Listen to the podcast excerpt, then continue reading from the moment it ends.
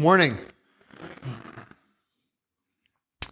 So as Pastor Luke mentioned, um, you know, we've been uh, in a, we've been talking for a long time, the last five weeks or so, about this season that we're in, and a season called Lent. And what is what is Lent? Well, Lent is this period of time, typically forty days between Ash Wednesday and Good Friday. Some some would say even Palm Sunday, where uh, where we're in like this.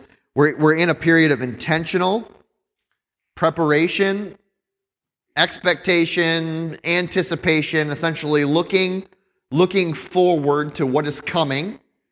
And that thing that is coming is the the the celebration of Easter Sunday. Um, and our Lenten series has been, we, we titled it Divine Interruption. The ways in which God strategically, graciously, um, sometimes gently, and sometimes like a two by four in the face, right, interrupts the natural rhythms, what, what we have become natural rhythms for our lives, uh, in order to kind of shake us out of the apathy that keeps us just continually moving in one direction without without always taking stock of or stopping to see, stopping to hear, stopping to feel the things that are around us. And uh, and in some ways, the gospel that that is the that is a microcosm um, communication of the gospel, right? Our lives are going this way, right? The work of Jesus, the life of Jesus, the death of Jesus, the resurrection of Jesus interrupts everything. And so um, next Sunday, next Easter, uh, on Easter Sunday when you come, um, we'll be keeping with the same theme that we have been all Lent, this, the way that God interrupts kind of the natural rhythms of our lives. Um, and we're talking about how Uh, on Easter Sunday, what we celebrate really is the way that Jesus interrupts our death. The thing that we kind of all expect, the thing that we all, like we're all kind of pointing to um, in an in an existential type of way, um, pointing towards the end of life. Well, Jesus comes and the work of Jesus, um, the work of the Holy Spirit to resurrect Jesus from the dead interrupts everything that death brings in our lives. Um, somewhat of the, I don't know if it's the caveat uh, or the nuance of of um, of celebrating on Easter, which is the you know the, the pinnacle for faith and belief, the ultimate celebration of the Christian faith, and some and and I, I contend the ultimate celebration for all of humanity. Right? In order to get to that ultimate celebration, you have to uh, we have to like. understand what it took for the circumstances of that day of the empty tomb to exist. And so we talk about Palm Sunday today. We're gonna we're gonna um, experience. Some would say we're gonna celebrate Good Friday. Seems strange to say that, right? But we're gonna we're, we'll experience Good Friday on uh, this coming Friday. Talk about what, what really is so good about what happened on that Friday, and what actually what actually did happen, and why in the world would it matter to you ever? What happened there? So we've laid some palms out for you. There's some palms in the center aisle. There's palms all over the place. Um, I um, I asked uh, I asked Jessica to order order palms. Um, and she asked me how many, and I said, I don't know, however many we ordered last year, and I forgot to write down that last year we ordered too many. Uh, uh, and so uh, they're everywhere in the building. Um, go ahead and take a palm with you when you leave today, okay? It is your parting gift on Palm Sunday uh, to take a palm. But we'll talk about what is so significant about the palms on Palm Sunday, all right? Um What happened on Palm Sunday? Why is it important? Where do we find ourselves in the story of Jesus this week? All right. Um, let's read about the the instance that we are kind of like celebrating or talking about today in the Gospels. The Gospel of Matthew, chapter twenty-one. Now, Matthew is the first book in the New Testament. The Bible broken up into two different sections, the Old Testament, which is in the front of the book, and the New Testament, which is generally in the back. And the very first book of the New Testament is called Matthew. And it's one man's account of the ministry and life of Jesus. And he tells us this particular story. So, well, let's just read this and then we'll talk about it. Matthew chapter twenty-one. As they, uh, that's Jesus and his disciples, as they approached Jerusalem and came to Bethphage on the Mount of Olives, Jesus sent two disciples, saying to them, "Go to the village ahead of you, and at once you will find a donkey tied there with her colt by her. Untie them and bring them to me. If anyone says anything to you, tell him that the Lord needs them, and he will send them right away." This took place, this took place to fulfill what was spoken through the prophet. The prophet said, "Say to the daughter of Zion, see, your king comes to you, gentle and riding on a donkey, on a colt, the foal of a donkey." The disciples went and did as Jesus had instructed them. They brought the donkey and the colt, placed their cloaks on them, and Jesus sat on them. A very large crowd spread their cloaks on the road, while others cut branches from the trees, cut branches from the trees, and spread them on the road. The crowds that went ahead of them uh, and those that followed shouted, "Hosanna to the Son of David. Blessed is he who comes in the name of the Lord. Hosanna in the highest." When Jesus entered Jerusalem, the whole city was stirred and asked, "Who is this?" And the crowds answered, "This is Jesus, the prophet from Nazareth in Galilee." Okay, so if you just read that in isolation, um, it may not, it may, it may be difficult to tie that into kind of like the context of everything that is happening, kind of behind the words here, but also everything that will happen coming forward. And you'll, you may ask the question like, well, there's a pretty large dichotomy in response of the people from Palm Sunday, where it looks like they're celebrating his arrival in Jerusalem. Right? Like everyone's excited that Jesus is coming into the holy city of Jerusalem. And then what happens on Friday, right? Some five or six, five days later, where Jesus is being crucified on a Roman cross. Like what in the world, how, how, what is the, the, the difference, the massive difference between those two experiences? Where do we find ourselves in the story of Jesus at this point? Well, if we read the Gospels, you don't even have to read them very closely.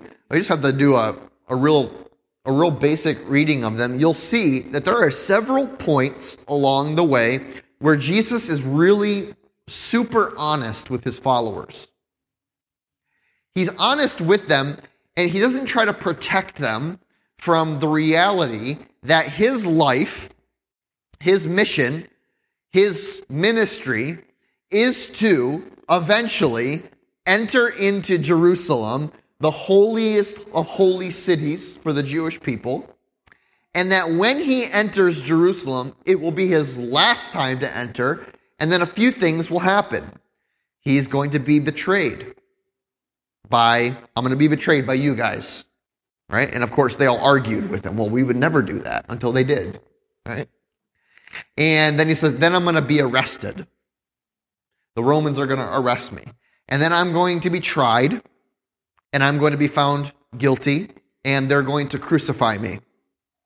And then he says, he even goes so far as to say, but, but don't worry, on the third day, I'm going to rise again. And he does this not, not long, right? Not long before, or not far away from this moment that we just read about him coming into the holy city, about him coming into Jerusalem. So it's not like the disciples somehow, oh, he said it so long ago what was going to happen There's no possible way that I could remember it. In fact, if you look just backward, chapter twenty-one of Matthew, if you look back at just chapter tw- the end of chapter twenty, verse seventeen and following.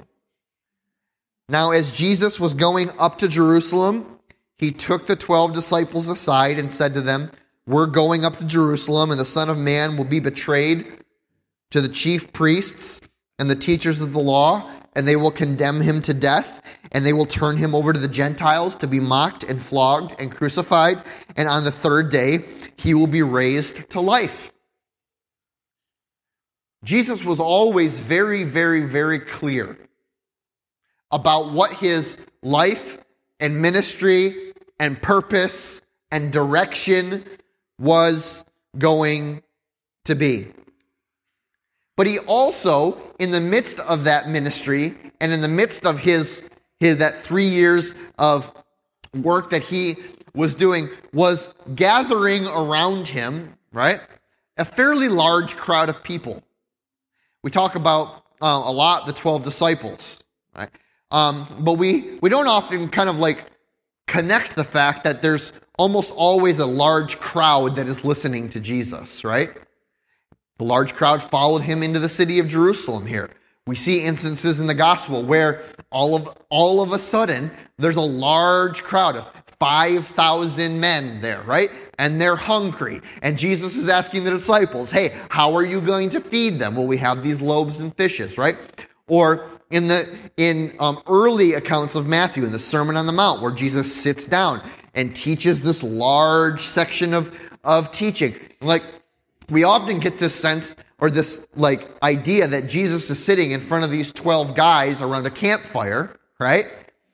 Teaching them all these lessons and then pushing them out. But we always often see that Jesus had an inner circle of three, and then he had a circle of twelve disciples, and then he and he had seventy-two, right, that he sent out. And then there's larger crowds. There's five, there's thousands of people who are consistently chasing Jesus around the Holy Land to see, who is this guy? What is he going to do next?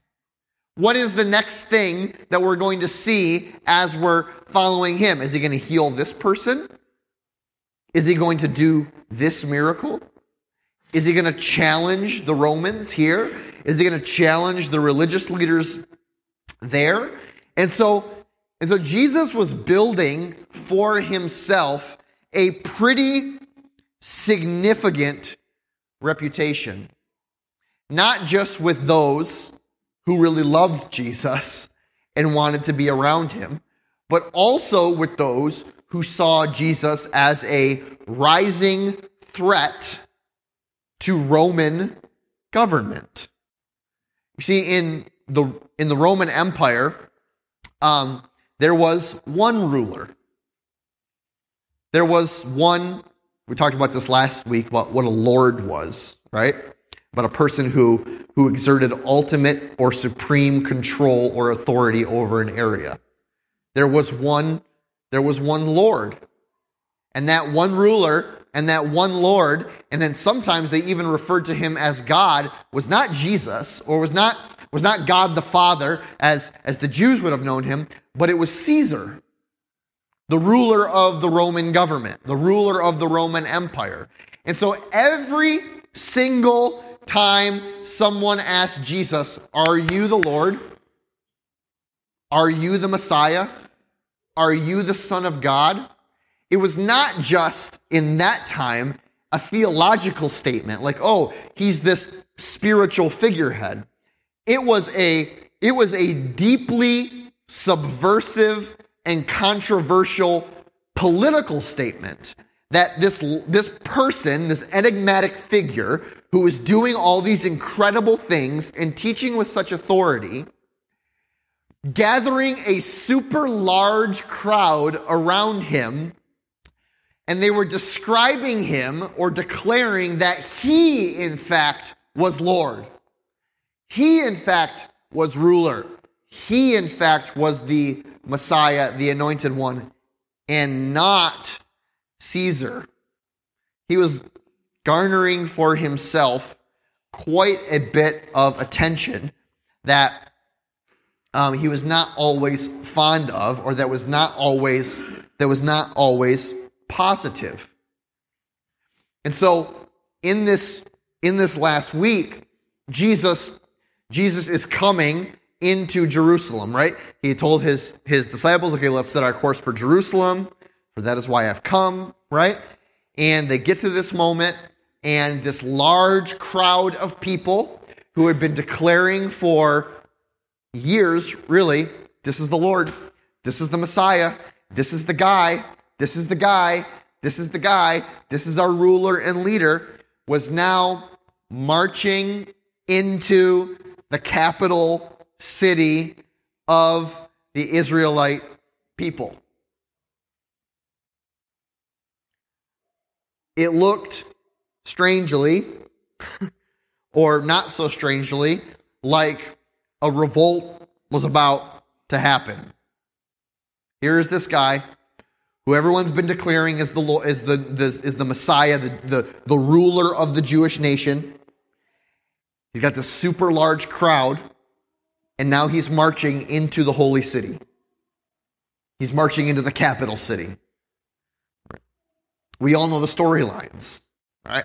You can you can imagine a, a, a movie being made in modern times, right, about that, right? You take over the capital city, you march into it, you declare, I'm the new ruler here, right? And you, you set up shop as the ruler of the empire. And so what was the crowd's response to Jesus coming in to the city? They were ecstatic, right? They were excited. Our time has finally come. They were they were proclaiming. They were they were they were shouting Hosanna, which is a uh, is a Jewish way of saying um, uh, save, or like savior, or you have saved us, or save us. They were proclaiming. They were they were proclaiming the saving nature of Jesus. They were. It says that they were waving branches around. They were they were making. They were laying out the proverbial red carpet of palm branches for him to walk down. Now, it's interesting to think. Well, why is it just just this just something like that was. Um, that was specific to their culture or their time? And the answer is yes, it it was. You see, there was a time where Israel um, actually ha- did have another king, right? It wasn't Jesus. Um, and the most famous king of Israel, right, outside of Jesus, is who? David, right? King David, right? And David was a military ruler, and he was a political ruler, right? And he he had... Um, He protected the nation of Israel at war with with um, against armies who would come to try and like overrun the Holy Land or destroy the Israelite people. And so David would regularly go to war. And then David would come back from war, and he would go to war, and then he would come back from war again, and he would go to war again, right? And and and every time that David came back from war victorious, the people of the Israelite nation, specifically the people in Jerusalem, would line the streets, would line the territories outside of the holy city. And as the victorious king came home from winning victory, um, winning the battle, they would stand in procession and, and proclaim things like, Hosanna, you have saved us. Thank you. And they would grab, they would grab um, palm branches, right? And they would wave them back and forth. And it became a symbolic way to celebrate the victory of the king as he was coming back to the city after defeating the people that were setting out to destroy the Israelite people. And so, as Jesus was coming back in to the city, or Jesus was coming into the city, right? The Israelite people were like, this is just like when King David set out into battle destroyed our enemies, and then came back to the city. And we are here to celebrate this new David, this new king, this new Messiah. He has finally come, and we will finally be out from under the yoke of the Roman rulers. Now, to make matters even more significant and symbolic, right? There was there is a specific time of year that is exceptionally important to Jewish people. It's like it's like our Easter, right? This time of year, exceptionally important to Christians. But the time frame that Jesus was coming into Jerusalem was a was a Jewish holiday called Passover. And and Passover was the remembrance, right? It was the memory, the remembrance, and the celebration from the moment that Jews declare was the greatest sign of God's victory and advocacy for them against oppression. So for hundreds of years, the Jewish people were enslaved in Egypt, right? Following Joseph's rule. Way back in the end of the book of Genesis. And, and when it was time for the Israelites to be set free from that captivity, right, God sent a message through, through Moses, tell the people to take a lamb, to slaughter it, rub the blood on the doorposts of their home. I'm going to send the angel of death upon the Egyptians, right? They're going to kill all, the angel of death will kill all the firstborn except for those who have the blood of the lamb on the doorposts of their home, right? And then the Egyptians will finally be like, hey, look, God is in this thing. We don't want anything to do with these Israelite people anymore.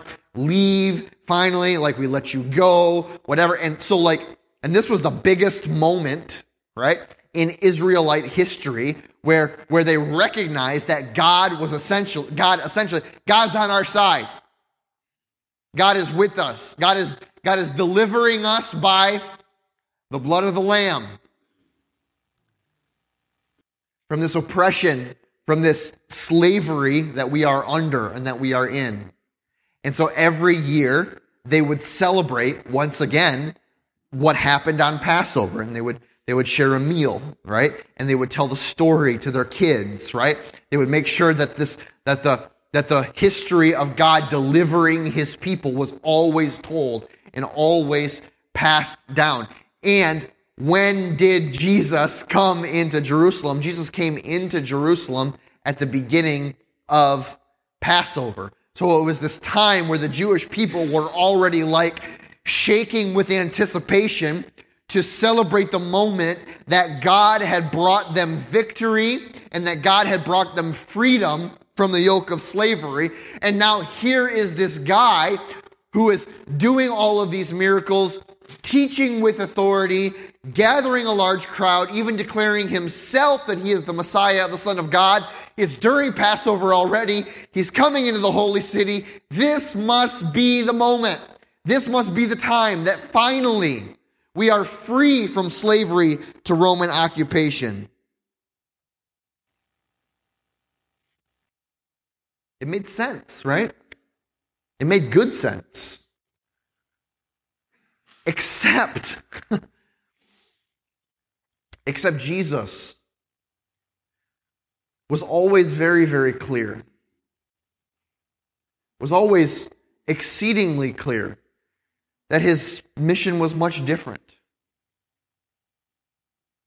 Because while the people had expected that Jesus would march into the holy city, declare the Romans like evicted through the power of the Messiah, set himself up on the throne as ruler, right? And that's what we talked about last week, right? James and John's mom came to Jesus and been like, hey, do you mind if my two sons, one of has a seat on your right and one has a seat on your left when you establish yourself in your kingdom? Being like, hey, can can they be kind of like in charge next to you? Right? There was the expectation that Jesus that, that Jesus was coming in in the same way that David came in in victorious battle over those who had oppressed the people. But like we read, Jesus has always been very clear that his his throne, the throne that he would sit on, was not a throne that was in Jerusalem.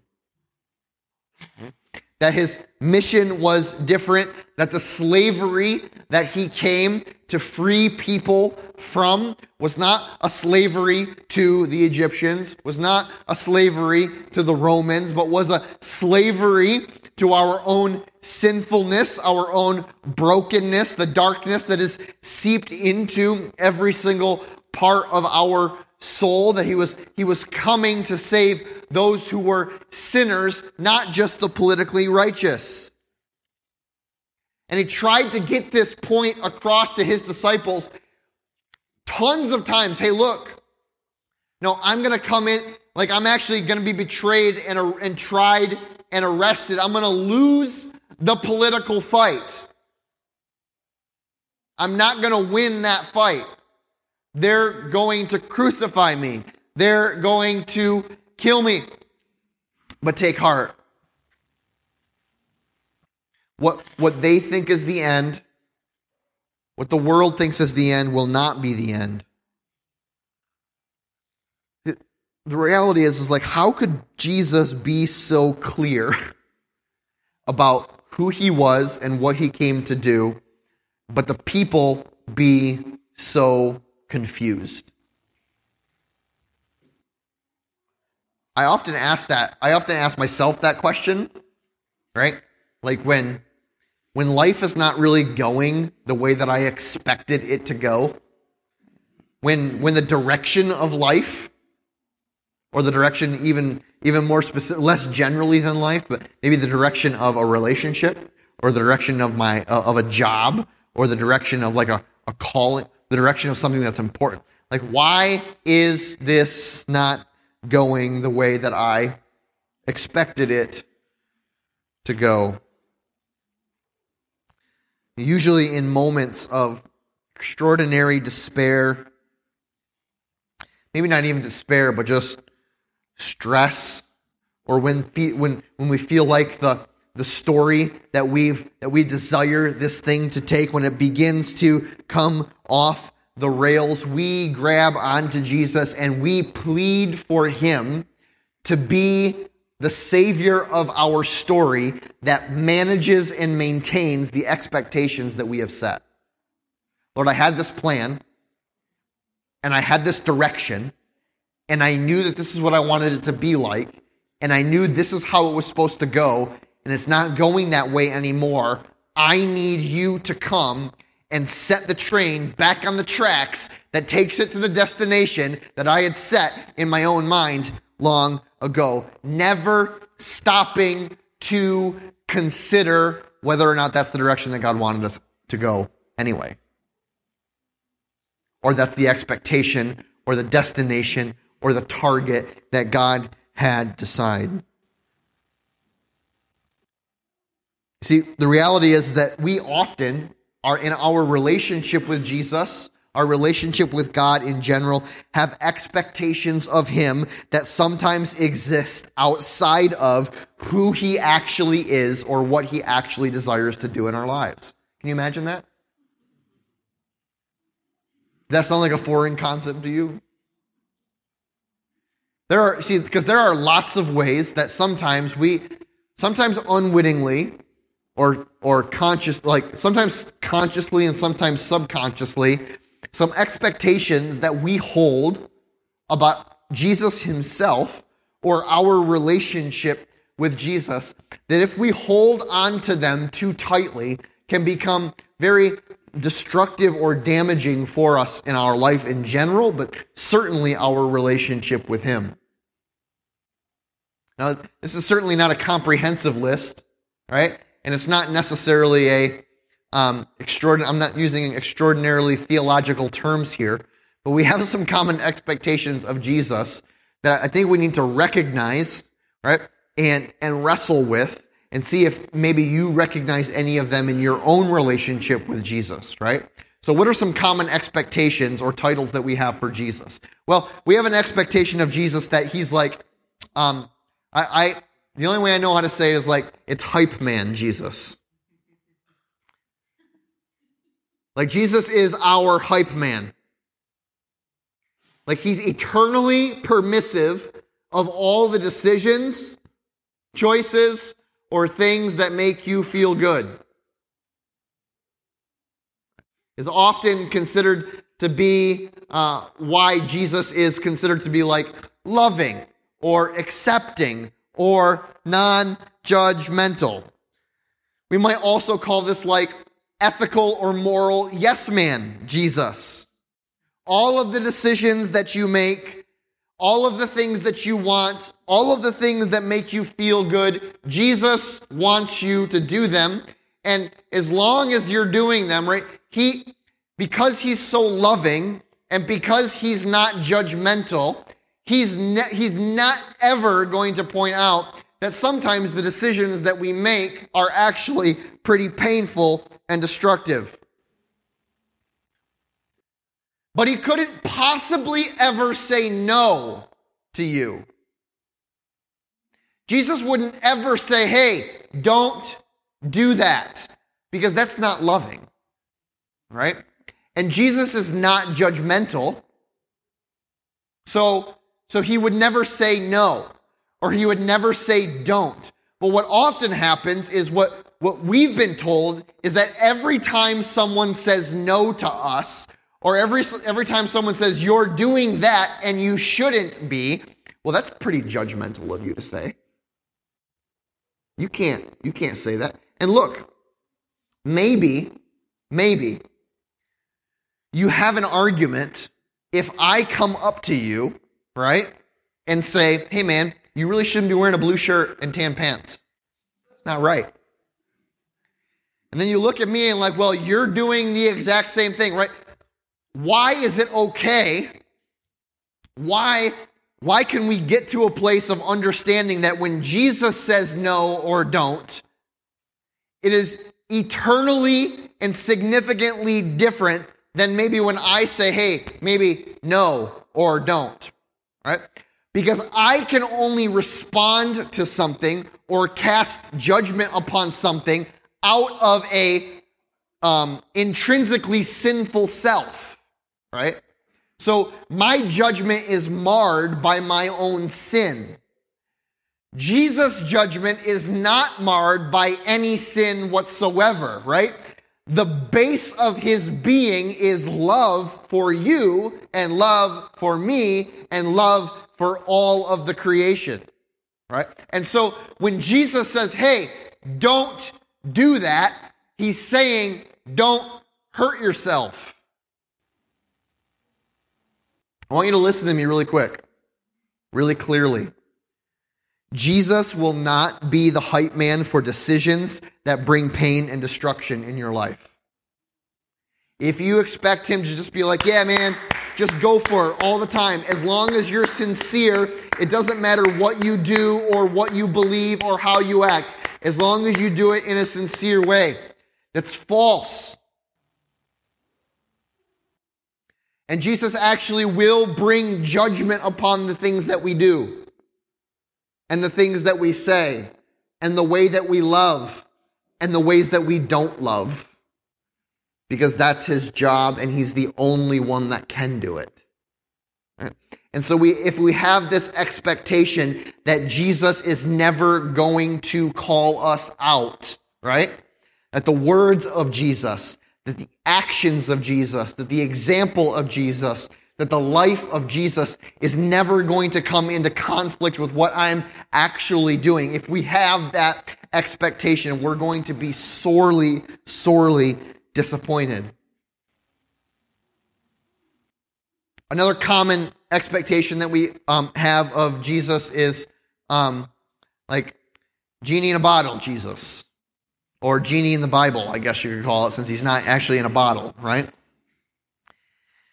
Genie in the Bible. You can trademark that one, all right? Put that on a t-shirt, okay? Jesus is not genie in the Bible. Meaning, well, well, well, what is like genius? Well, Jesus exists to ensure that I get all of the things that I want, that I ask for, that I need, or that my heart desires. And then, and then I don't get those things, right? Or life does not go as planned, or things do not happen as I asked for them.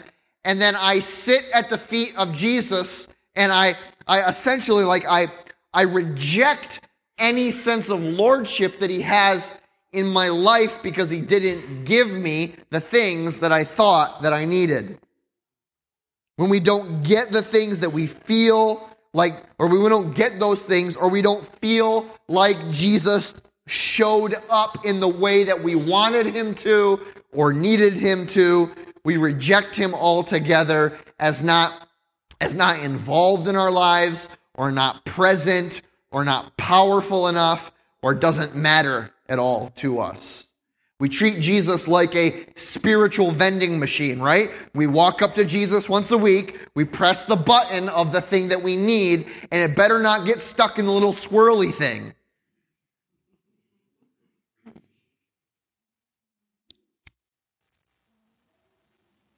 Jesus is not a genie in the Bible or a bottle. Third common expectation that we have of Jesus um, is as is what I call buddy Jesus. This is probably um, this is probably one of the more dangerous ones, and the reason it's it's it's dangerous is because it's partially true. When we talk about buddy Jesus, meaning Jesus as our, our friend, right? Puts his arm around us and like is always like this, right? Always smiling and double thumbs up in us, right? Right? We go to the movies together, right? And we shoot a, you know, we play a round of golf, right? Or, or we watch the game together. Jesus is my buddy. Jesus is my friend. And what oftentimes happens, um, and, and the reason I say this is dangerous is because it's, it's true, right? Jesus is present with us, even in those things that we feel are mundane, like playing a round of golf or going to the movies, right? But the presence of his, I, I don't play golf, but so I've heard, Jesus is probably there, right? Um, but Jesus is present, right? Through the power of his Holy Spirit, he's in, he's, he's in us. But listen, I I have a much different relationship um, with my friends only than I do with um, the Savior of the world, right? The agent of all creation, right? And and sometimes we treat the holiness of Jesus so flippantly because we consider Jesus to, we we we overdo the extent to which Jesus is our friend and underdo to the extent that Jesus is our Lord. And that and that our expression of faith in him is a surrender of ourselves to the life of Jesus within us, which is a life of surrendering my own desire, surrendering my own heart, surrendering my own expectations, laying myself on the altar of God's desire and call for who I am, and submitting myself ultimately and in every way, shape, and form to the lordship of Jesus. I submit myself, I submit my speech to the lordship of Jesus. I submit my relationships to the lordship of Jesus. I submit my, my thoughts. I submit my family. I submit my job. I submit my sin. I submit the things that I'm good at and the things that I am bad at. Everything falls at the feet and in submission to Jesus. He's not just your friend. He is also your Lord. And if we approach Jesus under the expectation, right, that there is no need for surrender because, hey, man, we're friends. It's like good times, buddy, buddy, right? We will be sorely, sorely, sorely disappointed. The expectations of the crowd on that day was that Jesus was coming in to be a certain kind of Lord, a certain kind of ruler, a certain kind of Messiah, a certain kind of king. And very, very few of them stopped to ask the question, right? Do my expectations of what I want Jesus to be in this moment, do they align with what he actually came to do? And it's a, I think it's a wise and thoughtful exercise for you and I to ask the very same question.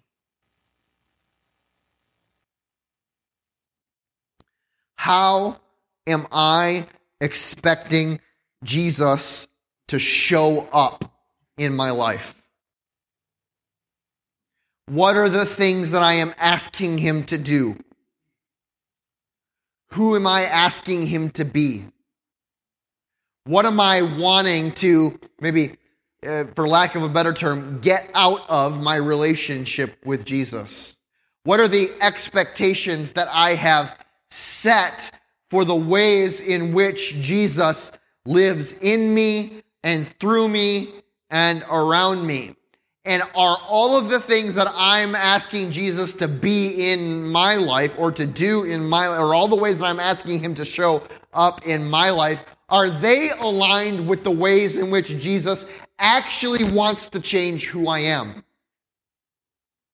Because normally what I find is that we want Jesus to change our circumstances, but we're very slow to want Jesus to transform our hearts.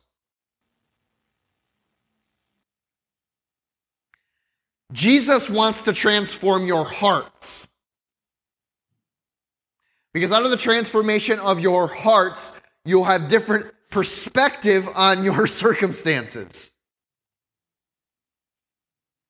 But even in the midst of, um, um, G- or Pastor Luke talked a few weeks ago about the way that Jesus interrupts our fear, right?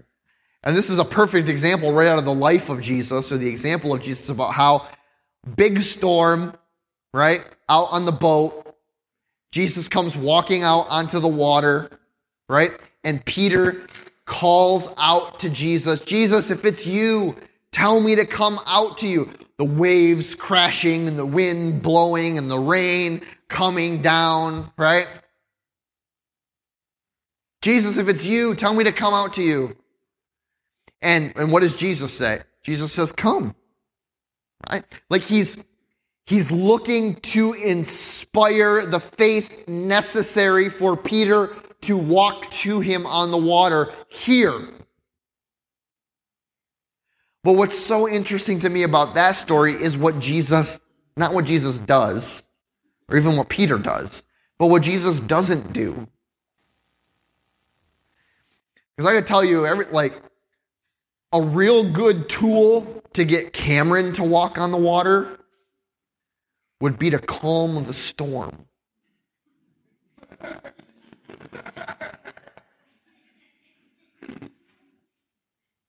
No more waves, right? Wind dies down. The rain stops. The water looks like glass, right?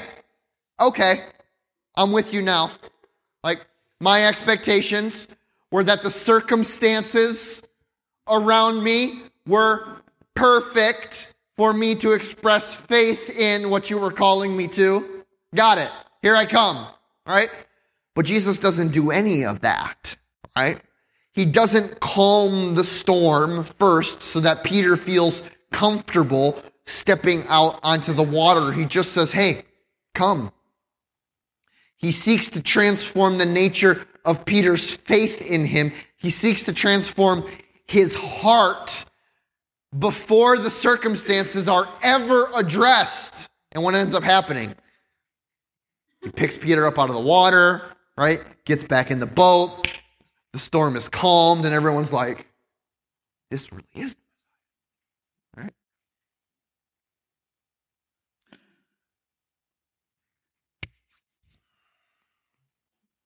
Jesus, I'm confident to say, Jesus has, um, if Jesus is not totally destroying your expectations by the actual, by his actual presence in your life, right?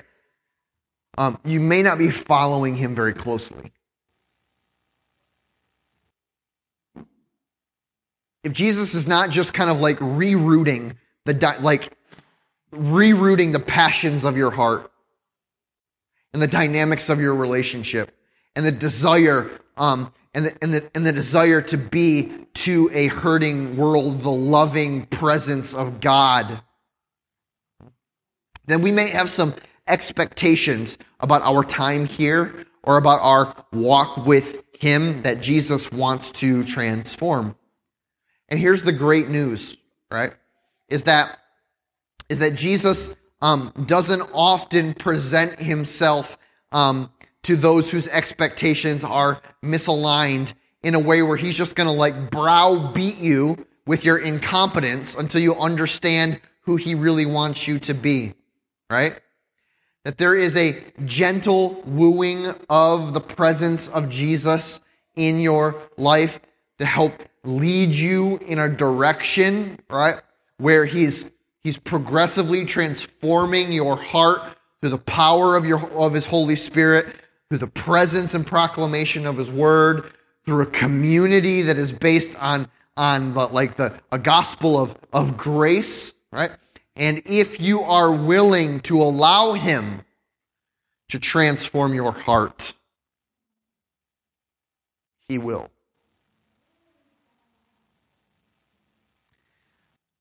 But if you are not willing, he won't. And it really, it really is that simple.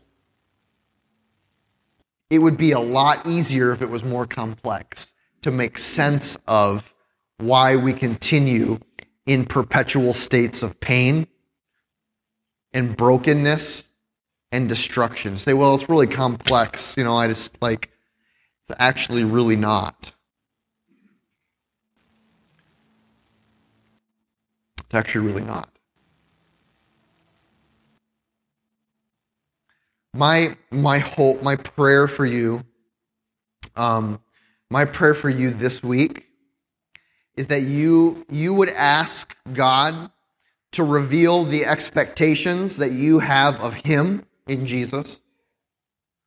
Like, Lord, how am I, like what do I expect of you and how am I coming to you? And that and that you would in the same breath um, ask him to speak to you through his word, through his Holy Spirit, through a through a godly man or woman or friend in your life about who he actually is and who he desires to be in your life. I hope that you'll choose to join us um, on Good Friday as well as we uh, talk about like the realities of what Jesus experienced in that final night and on the cross, why is why it is important for um for us to to come together on Friday so that we can re-come together on Sunday. Okay, uh, of course, Easter Sunday is next week. Um, we'll have uh, we'll have some snacks for you or some refreshments. It will be a busy morning here, as you can as you can expect. So, um, if you love to come at like ten oh one and get your favorite seat, right? Um, you just talking about expectations. I want you to expect that you won't have that seat next week. All right. Um, but also understand that, hey, like, listen, just like we pray for you every week, I'm praying for everyone that's not here right now that will be here next week. All right. I'm going to ask you to pray for them um, with me as well as we as we offer um, the message of hope, the message of life that is the gospel of Jesus Christ. Right. Um, and um, and.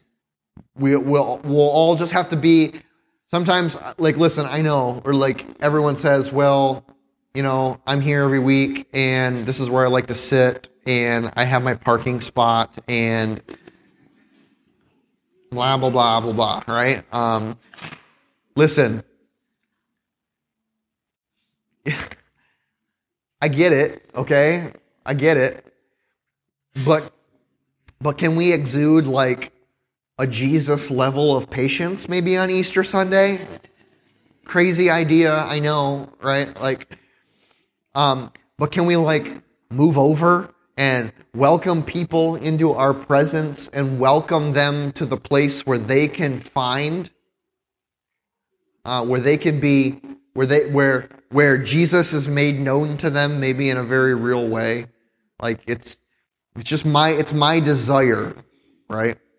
It's my heart, it's the heart of um, the staff and the, you know, Pastor Luke, myself, the leaders here at Condo, as I know that it is the heart of many of you, is that not that we protect the sanctity of knowing everyone's name in the room. But that we, that we pursue, right? Not that you know everyone's name, but that everyone knows Jesus' name. That's why we're here, right? That's why we have a room to begin with, is so that every man, woman, and child would come to know who Jesus is, whether that it's their first day here, whether it's their thousandth day here, whether they've never walked through the doors of the church before and are doing it because they were dragged, right? Or they're doing it because Um, they they get this sense of God's calling on their life to pursue something greater and higher and bigger and more than than they were than they're experiencing outside of the community of faith. Right? This is the this is an we try to create that environment and that space and that opportunity, not to like say something so significant that it convinces them of the truth, right? But that we come and we create an environment that is safe enough that even for a moment, they let down the hardness that has protected them from the pain that they are holding. And in the moment where they let that down, we shove the gospel in it, right? And they hear for the first time that every thing that has been keeping them in the state of despair and hopelessness is answered in the life, death, and ministry of Jesus Christ.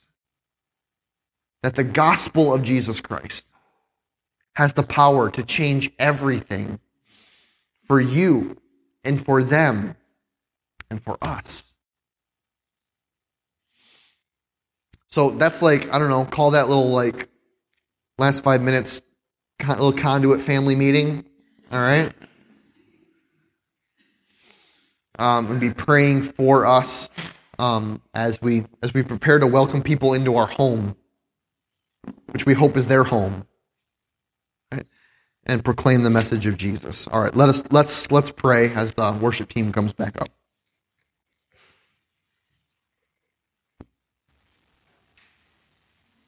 Heavenly Father, we we thank you for your word to us.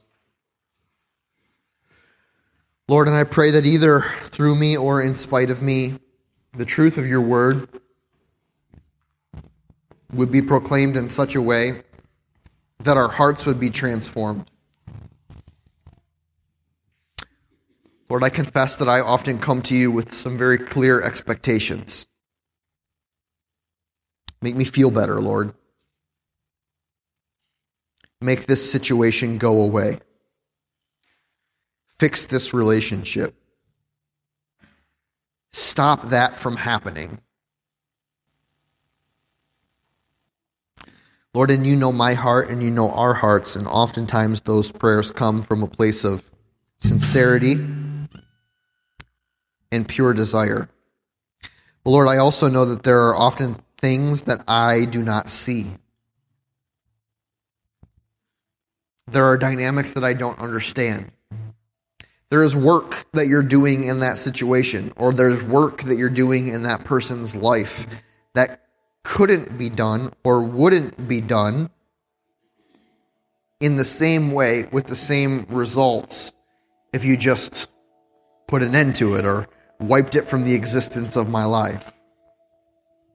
And so, Lord, I pray that in the midst of my expectations of you, Lord, that you would change my heart. Lord, that you would call that you would call us out onto the water with no regard for circumstance, Lord, but only as a measure of our growing faith in you, our growing trust in you. Lord, we we we pray for, I pray, Lord, for every person in this room right now, every man, woman, and child in this entire building. Jesus, that you would speak truth into their lives,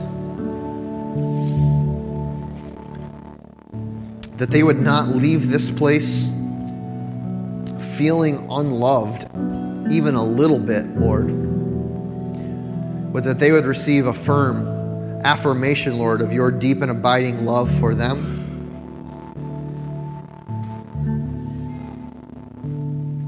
Lord, any obstacles that the enemy is placing around this place in order to keep people from hearing the message of your gospel, we pray in the name of Jesus that you would tear them down.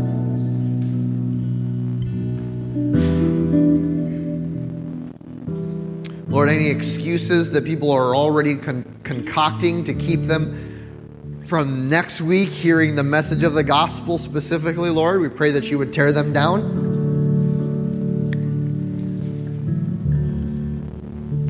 Father, we pray that even though we can't actually multiply the seats in this room, Lord, that you would supernaturally multiply the seats in this room.